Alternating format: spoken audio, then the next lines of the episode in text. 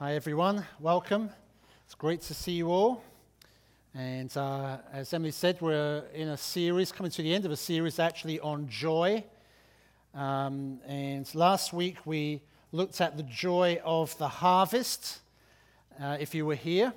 And Henry and I uh, shared about some of the great things that have happened through the ministry uh, of our church over many years now um, and shared some of our vision for the future. Uh, if you weren't here, you didn't get one of these booklets, there are some on the table at the back, right, which just outlines really what we're doing and our vision for the days ahead.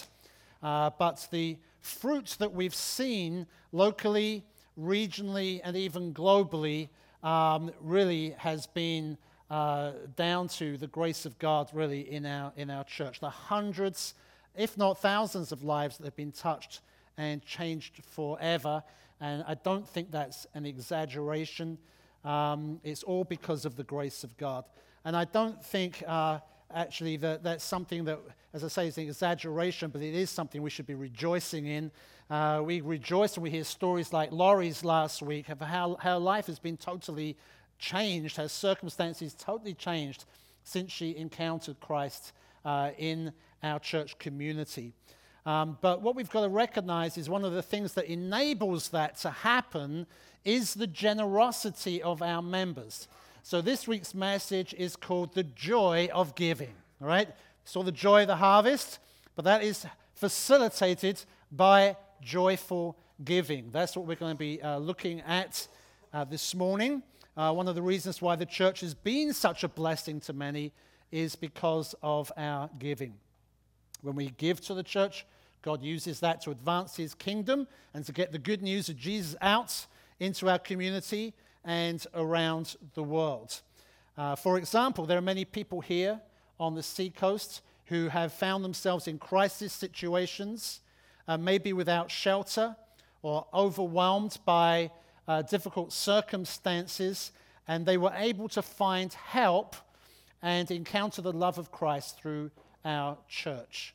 Uh, there are other people who have felt completely alone and hopeless in life, but who have found friendship and hope in our church community. And because you gave, you are a part of that. You played a part in that. Uh, we heard some of the stories last week of people like Kelly in Brooklyn, uh, who had gone through such a dark time in her life that she doubted that God even existed until she encountered him in our new church community in Bay Ridge, Brooklyn. And it's because our church exists, you see, and is committed to starting new churches elsewhere that more and more people are finding new life in Jesus. People that we may never meet this side of eternity, including many people in Turkey right now uh, through our churches there uh, who have been turning from Islam to Christ. And because you gave, you played a part in that. You're a part of that. Right? It's our giving that's enabled that to happen. And we won't get to hear all the stories right, that, that are taking place. And we've heard some amazing ones from Nepal. Uh, I was with Madan last week, and he'll be with us actually next Sunday. Uh, but Sam and Marlene were there with him recently uh, in Nepal, and they were training ordinary believers to go into the villages to share the stories of Jesus, to do what Jesus did, to heal the sick, preach the good news. And you can be sure that right now that's what's going on. Right? We know that uh, there are people now who are hearing the good news of, of Jesus, who are being healed. New churches are being started there. Uh, we know it's happening, right? Because the little we know, we, we see that is what God is doing. And that's just the tip of the iceberg uh, for what is happening out there. So when you give, you play a part in that. Um, and because God takes your gift, He uses it uh, in ways that we can't even imagine. So I just want to uh, start by just thanking uh, everyone for your generosity in years past uh, up to the present day that has enabled so much of that to happen, to get the gospel out into our community and around the world, to see so many lives touched and changed. It's through the generosity of our members. We are a generous church here. I thank God for that. I really do. I thank God for the generosity of this church. Uh, Shane is going to be uh, in Mumbai at the end of the month uh, to revisit where Carla was uh, just over a year ago. Our generosity is helping uh, a brothel there where there's uh, prostitutes who have been trafficked, many from Nepal to Mumbai, and there's a church community started there with a, a, a wonderful young couple who we are helping to support in their ministry. He'll be taking some video footage, bring it back to us, to let us know what's happening. It's the generosity of our members that's enabling that kind of thing to happen, not just in our own communities, but around the world. Praise God. Amen. Um, so, what we heard last week is that God has so much more for us to do. While we're thankful for all that's taking place. God has so much. There is a huge harvest for us to reap. And uh, to see that happening, we really have to multiply what we have here. We can't just fill this building to capacity and then just plateau and stop there. Right? If we're going to continue to do all that God has for us, we need more laborers for the harvest. So if we're going to reap that harvest that God has for us, we really have to multiply ourselves. That means multiplying churches, multiplying leadership, multiplying ministries, multiplying gifting, and so on. But to accomplish that, it's going to need continued generosity uh, in our giving. In fact, just to take the first step and to start a new location, we have to see our giving increase by 15%, which is around $60,000. But listen, I don't want us to focus on the numbers, all right? Uh, I don't want us to focus on how much um, or anything like that, because here's my conviction. Here's my conviction. If everyone gave generously, using a tithe as the biblical benchmark, I truly believe we will have more than enough to do all that God is calling us to do. When Jesus and the disciples were faced with feeding a multitude of hungry people, a little boy whose name we don't even know happily gave them his five loaves and two fishes. Uh, I'm assuming he did it happily because uh, I can't imagine the disciples snatching it off of him and leaving a boy crying there, right? I'm assuming he gave it freely, happily. And we're told that, you know, Jesus, he took it, he blessed it, uh, he gave it out, miraculously multiplied it to feed over 5,000 people. And they had more than they needed because there was baskets of bread left over. And, and so I truly believe that if we were willing to happily give what we have to Jesus, not only would we have all of our own needs supplied, but Jesus would multiply that to feed the world. Right? We'd have more than enough to do all that God has called us to do. I truly believe that. But I'm also convinced of this that will only happen if we're able to give not just willingly, but joyfully. When we come to a place where it really is our joy to give, where we're not giving dutifully, reluctantly, or even mechanically, but happily, cheerfully, joyfully, then not only will we give generously, but actually, I believe God will bless us abundantly. At least that's the principle I see in Scripture. And I want us to see this together, okay? It's important that we all have our own conviction about this, because this is not something that can be commanded, right? This is something you have to have your own conviction about to see why that is and how that is in Scripture. So I'm going to read from 2 Corinthians 8, uh, and then a little later from chapter 9. Uh, but Paul is writing here to the church in Corinth in the southern part of Greece, and he's asking them to contribute to a benevolence offering that he is collecting to provide relief to the suffering Christians in Jerusalem that have been affected by a famine. And he starts by mentioning the churches in Macedonia, which was in the northern part of Greece, where he had already taken up an offering. And he uses their example to inspire the Corinthians to give. So um, let's imagine we're now receiving this letter, okay, and see what we can learn uh, about giving here. Let's read together from verse 1 of 2 Corinthians 8. Paul writes, We want you to know, brothers and sisters, about the grace of God that's been given among the churches of Macedonia. For in a severe test of affliction, their abundance of joy and their extreme poverty have overflowed in a wealth of generosity on their part. For they gave according to their means, as I can testify, and beyond their means of their own accord, begging us earnestly for the privilege of taking part in the relief of the saints. And this not as we expected, but they gave themselves first to the Lord and then by the will of God to us. And accordingly, we urge Titus that as he had started, so he should complete among you this act of grace. Just as you excel in everything, in faith, in speech, in knowledge, in all earnestness, and in your love for us, see that you excel in this act of grace also. I say this not as a command I'm not commanding you to do this, he says, but to prove by the earnestness of others that your love also is genuine.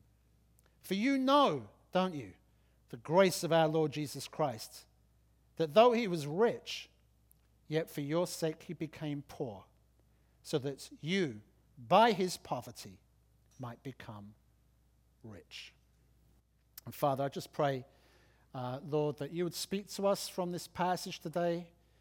I want to pray, Lord, that you would lead us into all the good that you have intended for us, Lord. The blessing, Lord, that you intend for us, so that it might continue to overflow into the lives of others. Because you have blessed us, Lord, that we might be a blessing. And may we enter into the good of that, we pray. For the sake of others around the world, we ask it for your glory. Amen. Amen. Now, let me just start by making um, a couple of observations from this passage. Uh, in that first uh, part, back to verse 1 there, Paul makes it clear there that the generosity of the Macedonian churches was a work of God's grace. You see that? And I just want to comment that what we have already seen, the generosity of our church, has been a work of His grace. It's a grace working through us uh, to bless others. It's nothing that we can boast in, right? It's not because of how great we are, but how great God is, and all glory goes to Him. Um, so if you or I have been enabled to contribute anything in any way to what God has done over the years through this church, it's only by the grace of God. And it's only by His grace that we will reap the harvest that He has for us in the coming years. So if God calls you to lay down your career to plant a church in another city, as some have done from here, or to leave your country to serve his purpose in another part of the world, or to give large sums of money to finance all of that, it won't be a great sacrifice because Christ has already paid the great cost with his own life on the, on the cross. Right? He's already made the sacrifice on our behalf. And so it's by the grace of God that we now get to participate in all that He's doing and that we get to share the blessing of God with those who need Him. All right? I'll come back to that again in a minute. Secondly, we see there in verse 2 the Macedonian churches clearly had troubles of their own, didn't they? Right? They were being afflicted, it says, probably due to persecution. They were experiencing extreme poverty, Paul says, and yet they gave generously in spite of their poverty, which often is the case, by the way. Um, all the studies show that the wealthier people are, the smaller the percentage of money they give away to help others. Do you know that? So, for example, when you look at giving across the United States, right, what do you think is the most generous state in the United States proportional to income? Mississippi. The poorest state is the most generous state in proportion to income. But in the case of the Macedonians, they weren't just generous, it was a radical generosity that they demonstrated. And I say radical because Paul says that even though they were experiencing extreme poverty, in verse 3 it says, he says they gave beyond their means. more than they could afford. In other words, they took a risk with their giving for the sake of others. And not only that, but in verse 4, he then says that they pleaded with him for the privilege of participating in this offering. Now, I, that means Paul must have said to them, Please don't give. Right? You've got troubles of your own. Please, you do not need to give. And they must have said to Paul, No, please let us give. We want to give. Right? We want to participate um, in this offering. It's our privilege. Now, why was that? What caused them to give so generously at cost to themselves? Because they certainly weren't coerced, they weren't pressurized, right? They weren't guilted into giving. Paul says there in verse 3 it was of their own accord, it was their own free will. More than that, he says in the previous verse that their generosity was from the overflow of their joy. It was the abundance of their joy that overflowed, he says, in this wealth of generosity. It was their joy to give as an expression of their love. It was like they were saying, Please, please let us give. Right? Our joy won't be complete until it overflows to meet the needs of others. I think that must have made Paul very happy. Because Paul was like a father uh, to these churches. And if you're a parent here today, isn't that really what you want for your own children? Right? We want them to make good decisions, don't we? Good choices on their own accord, of their own free will, not just because we told them to do something. Right? In fact, you should never say to a child, just do it. Why, Dad? Because I told you so. Right? That's not helpful. Maybe at a very young age, right? You want them to trust that you know what's best for them uh, but they need to know why. Otherwise, they'll get to an age where maybe they've been complying to your will, but they'll get to that age when they can just rebel or leave home, and then they'll just do whatever they want. The aim of parenting is not to try and get kids to do what you say, but to help shape their hearts. And for there to be a heart change, they have to know why. Right? If they can understand why, hopefully they'll want to do what you say. Maybe they'll be happy to do what you say rather than they feel they have to do it. Right? Because they understand why. Are you with me? Yep.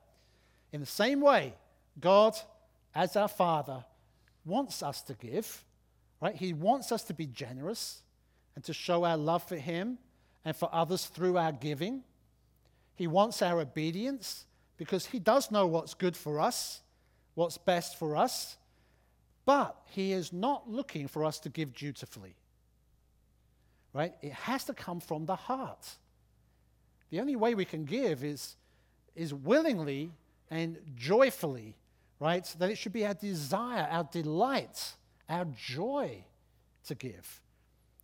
Now, if that's the case, if, like the Macedonians, our giving is to come from the overflow of our joy, then clearly we need to understand why, don't we? Why is that? Why were the Macedonians so joyful? Where did this abundance of joy come from that caused them to overflow in this wealth of generosity? Certainly didn't come from the things that we tend to associate with joy, did it? Like having money and security. You know, so many of us seek our satisfaction in those things. And the reason why we so often find joy to be elusive is because we're constantly worried about not having enough money or not being safe. Supposing I get the coronavirus, you know, or supposing I have a heart attack like Dick, Dick did a couple of weeks ago. What if the stock market crashes? What if I lose my job and can't pay rent? Right? What if the the stores run out of toilet paper and hand sanitizer. You know? What if? And so we tend to cling all the more tightly to our lives and our possessions. We're much less likely to give of ourselves and of our money. And uh, instead of thinking of others, we become self absorbed. Unlike the Macedonians, The Macedonians' joy was not rooted in their circumstances. They were going through a severe trial, right? Their lives were in danger. And they were experiencing extreme poverty. They had no money. So, why then were they so joyful? Well, it comes back to that first observation we made, right, about the Macedonians giving, that it was by the grace of God. And Paul makes that clear. He goes on to make that clear in verses 7 to 9. Let's have that next uh, part of the passage up there, where he encourages the Corinthians to follow their example, he says, and to excel in this act of grace. He calls it an act of grace, the grace of giving. And he says to them, I'm not commanding you to do this. It's got to come from the heart. It's got to come from a genuine love, he's saying. And then he makes it clear that where that joyful expression of love comes from, because he says in verse 9, let's read it together, the last verse there. He says, For you know. Right? It's because you know the grace of our Lord Jesus Christ. That's the why. It's because you know the grace of our Lord Jesus Christ, that though he was rich, yet for your sake he became poor, so that you, by his poverty, might become rich. That's where their joy was rooted. Right? That was the well they were drawing from that was overflowing in rich generosity. It was their experience of God's grace. It was, you know, Christ exchanged his uh, riches for poverty, Paul says. Um, he's not talking there about material riches, but spiritual riches. Right? The riches of dwelling at the right hand of God in the beauty and the glory of heaven, knowing unimaginable joy in the presence of his Father, the right hand of his Father, in you know, knowing uh, the wonders of his love, as it says in Psalm 16:11, where it says, "In your presence there is fullness of joy. At your right hand are pleasures forevermore." And Jesus left all of that to become impoverished. Born into material poverty, but also into the spiritual poverty of a dark and broken world where he would know pain and suffering, where he would know what it is to carry our sorrows, where he would pay the penalty for all of our sin by being rejected and forsaken and crucified. And why did he do that? Why did he willingly, joyfully exchange the riches of heaven for the poverty of this fallen world? What he says, doesn't he? For your sake. It's for our sake. It's for your sake he became poor. That's why he did it. It's for our sake, so that by his poverty we might become rich. Right? He gave up everything, even his own life, so that we might receive the riches of heaven. He came down so that we might be raised up with him, to be seated with him at the right hand of the Father, in whose presence is fullness of joy. At his right hand are pleasures forevermore. And there's nothing that you or I have done to deserve that. It's not something we earned. It's not anything we deserved. In fact, the Bible says we deserve judgment and death. And yet, because of his great love for us, God, who is rich in mercy, made us alive in Christ. By his grace, his undeserved, unmerited favor. It's because of his grace that Dick Saul, who's here in the 9 a.m. service, a couple of weeks ago could be sitting on his hotel bed in Paris having a heart attack, waiting for emergency services to arrive and feel no fear. That was his testimony. Because he knew that nothing, not even death, can separate us from the love of God that's in Christ Jesus our Lord. Amen? If you've experienced the grace of God, like Dick, right, you will know you belong to Him now, and He is never, ever going to let you go. Listen to what Paul wrote to the church in Ephesus. Ephesians 1 7, he says, In Him, in Christ, we have redemption through His blood, the forgiveness of our trespasses, according to the riches of his grace, which he lavished upon us in all wisdom and insight. In him you also, when you heard the word of truth, the gospel of your salvation, and believed in him, you were sealed with the promised Holy Spirit. So not only has God given us forgiveness, he's given us his own spirit to live in us, who guarantees our inheritance in heaven until we acquire possession of it to the praise of his glory. Hallelujah. Forgiveness, fellowship with God, eternal inheritance in heaven. These are the riches of his grace that he's lavished upon us. And Paul is encouraging the Corinthians to follow the example of the Macedonians here and overflow in joyful generosity. And the reason he gives is because you know the grace of our Lord Jesus Christ, don't you? I want to ask you this morning do you know? Do you know the grace of our Lord Jesus Christ? All that He's done for us, all that He's given us, all that is ours because of Jesus. You see, if we are not full of joy in the light of all of that, then we have not fully experienced or understood the grace of our Lord Jesus Christ. And what we need is the gospel of grace. And I pray that for every one of us.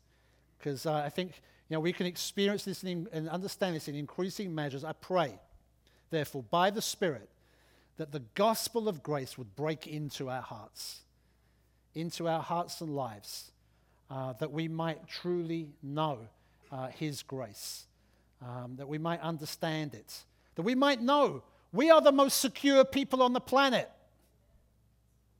because of the grace of Jesus. Doesn't matter what trouble or persecution or virus might come to us, right? Because we know neither life nor death, neither angels nor demons, neither the present or anything in the future, nor anything in all of creation can ever separate us from the love of God that's in Christ Jesus our Lord. Amen? even if everything was taken from us and we had to live in extreme material poverty, we'd still be the richest people on earth. Because we have an inheritance in heaven. And life is just a breath. It's just a breath. But we have the riches and the glory of heaven to look forward to and to enjoy for all eternity. And that's why the Macedonians were so full of joy because they understood the grace of our Lord Jesus Christ. In spite of their circumstances, it was why they could overflow in this wealth of generosity, giving more than they could afford, because they wanted others to experience God's grace and to share in their joy. And it wasn't even just for the believers there in Jerusalem, uh, it was also for the many others who had not heard yet the good news of Jesus, because we know that the Philippians who were one of those Macedonian churches, they gave regularly and they gave generously to the Apostle Paul and his ministry. In fact, Paul wrote to them in Philippians 4, thanking them for their generosity. This is what he says in verse 17. He thanks them. He says, Not that I seek the gift, but I seek the fruit that increases to your credit. And then he says, And my God will supply every need of yours according to his riches in glory. Hallelujah. He, he says something very similar in 2 Corinthians 9, where he continues this appeal to the Corinthians, and he uses the imagery of a harvest. Let's read this together. 2 Corinthians 9, verse 5. He says, Remember this. This is from the New Living Translation. Remember this. A farmer who plants only a few seeds will get a small crop. But the one who plants generously will get a generous crop. So, kind of bearing this in mind, he's saying, you must each decide in your heart how much to give. But just don't give reluctantly or in response to pressure. Because God loves a person who gives cheerfully, joyfully, happily. And then God will generously provide all you need so that you'll have everything you need and plenty left over to share with others. Can you see it? God will provide all that we need and more so that we can continue to be generous. Next month, Easter month, April, we're going to be taking up our special missions offering. We have two special offerings each year. One is for benevolence at Christmas time. We had an amazing offering in this church uh, to benefit the needy uh, around us. I mean, the church gave $25,000 uh, at Christmas. Uh, that was on top of regular giving. And uh, again, thank you, everyone, for your generosity that is touching the lives of others. Uh, those who are in recovery, those who are in crisis situations, it's helping a lot of people, all right? So praise God for that. Uh, but every Easter we have a missions offering as well, because we remember that's when Jesus came to seek and to save uh, the lost. So through the month of April, we're going to have two baskets on the tables at the front. One will be for regular giving, one will be for the special offering, uh, like the one that Paul asked the Corinthians to give to. Just to say this though, please don't give to the special offering in place of your regular giving, all right? Whatever you give to the special offering should be in addition, because otherwise we'll just be robbing Peter to pay Paul, so to speak, all right? Um, whatever you give to the special offering will go to our mission activity. And as Paul goes on to say, actually, in his letter to the Corinthians, it will result in an overflow of thanksgiving from all of those who will benefit from our generosity. Um, people like Laurie, as we heard last week, people like Kerry, the many Turks, Nepalis who are coming to faith, who, as a result of our generosity, will come to experience God's grace and share in our joy. So please, can I encourage you to consider what I've been sharing with you here this morning. And as we decide in our hearts what to give, please let it be done joyfully. All right? Let it be the overflow of our joy. Amen? And that doesn't just apply, of course, to our special offerings. Uh, everything I've been saying today applies to our regular giving as well. It applies to all of our giving. Really, it should all be rooted in our understanding of God's grace and lead to joyful generosity that meets the needs of others. So I just want to close now just by answering a couple of questions that I often get asked. Okay, because I know I'm going to get asked this, so let me deal with it now. I'll give you a couple of brief answers. First question is Does the New Testament teach tithing, which is the Old Testament practice of giving 10% of your income to God? Secondly, should I give my whole tithe to the church? All right, two questions. I know you're dying to ask. So let me just quickly answer that, okay? Um, I believe tithing is a principle we see throughout Scripture. Uh, we could, because we even see it in the Proverbs, which gives us wisdom for everyday life. It says in Proverbs 3:8, Honor the Lord with your wealth. Proverbs 3:8, Honor the Lord with your wealth and with the first fruits, the tithe of all your produce, and then your barns will be filled with plenty. Now, of course, the beauty of tithing is that it is proportional. You know, I started tithing when I was a student, when I really had no money, but I gave 10% of the little I had. What that meant was I was giving as much as the richest person in the church, proportionally. That church planted out four other churches within an hour's radius, sent people all over the world. I got to participate in that as much as the next person, right? That's the beauty of proportional giving. We can all play uh, our part. But as it says there in Proverbs, we do need to see tithing in terms of honoring God. That's really what it's about. As they did in the Old Testament, recognizing that all we have is from Him. Everything we have is from Him. It's all of His grace. The air we breathe, the lives we live, it's all of His grace. Even the ability to earn an income is of His grace. Okay? It's all from Him. And I loved how PJ demonstrated this last year's celebration. You know, when he was growing up in Zimbabwe, uh, he didn't have a bank account, he got paid cash. And so when he got paid for his first job and he was going to tithe for the first time, he got his, his wad of, uh, of bills there, dollar bills here, right? And he counted it out. That will help us to see really what this is all about. So, all right, tithing, here we go, right? One for me, two For me, three, four, five, six. I'm doing well. Seven, eight, nine for me, one for God. One for me, two for me, three, four, five, six, seven, eight, nine. Oh, sorry, God. So, you know, that's. That puts into perspective, if you want, what God blesses us with, right, and what He asks us to give away to bless others. And yet people still say, but yeah, but do I need to tithe? Because it isn't explicitly taught in the New Testament, is it? And I would say to that, I agree. I agree. I don't see it being explicitly taught in the New Testament. But then I'll say this why do you think that is? In the Old Testament, believers gave a tithe in response to God's grace as commanded by the law.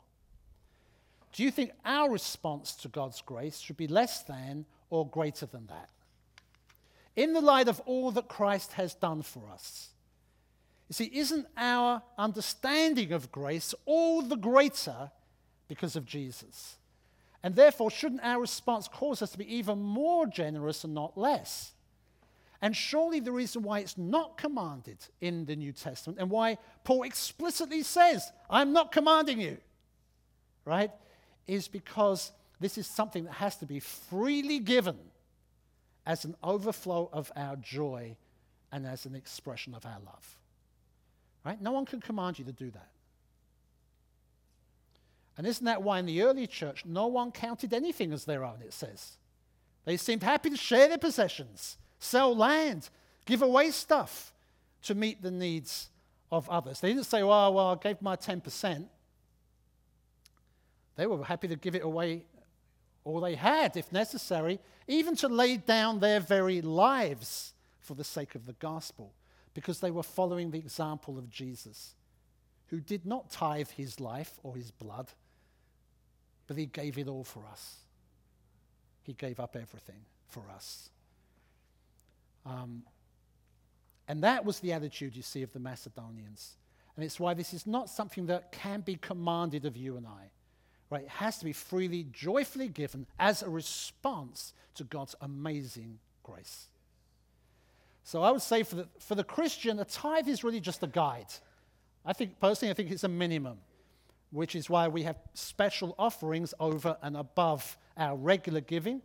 And so if you um, want to honor God with your giving today and you're not already tithing, I just want to encourage you to start taking steps of faith towards that goal and see if God won't bless you with it, because I really believe He will. Second question is Should my tithe go to my local church? Should I give it all to my local church? Again, this is not something that can be demanded, right? There is no clear biblical mandate on this. And I know there are many excellent organizations, right, doing great works around the world that we could be giving to.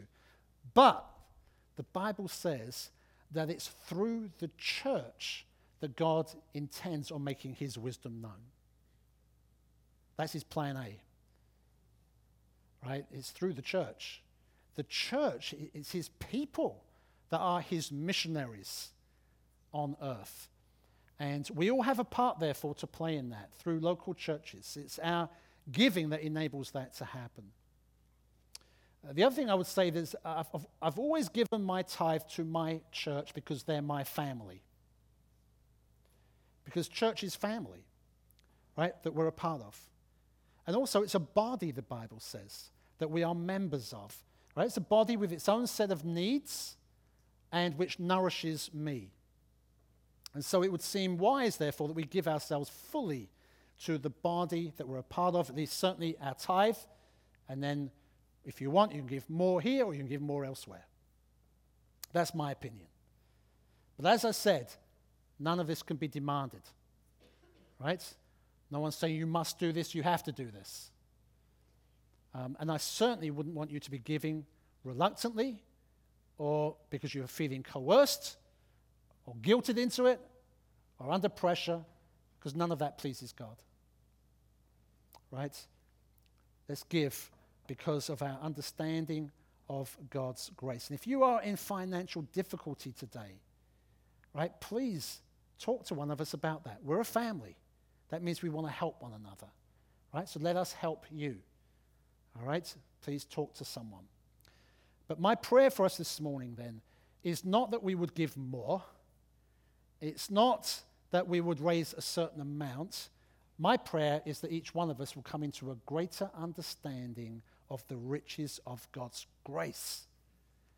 Because if we're truly understanding, if we're truly enjoying God's grace, it will cause us to overflow then in rich generosity. And then not only will we have enough money to do all that God is calling us to do, but God will continue to bless us so that we can continue to be a blessing, so that more and more people can be reached for His glory.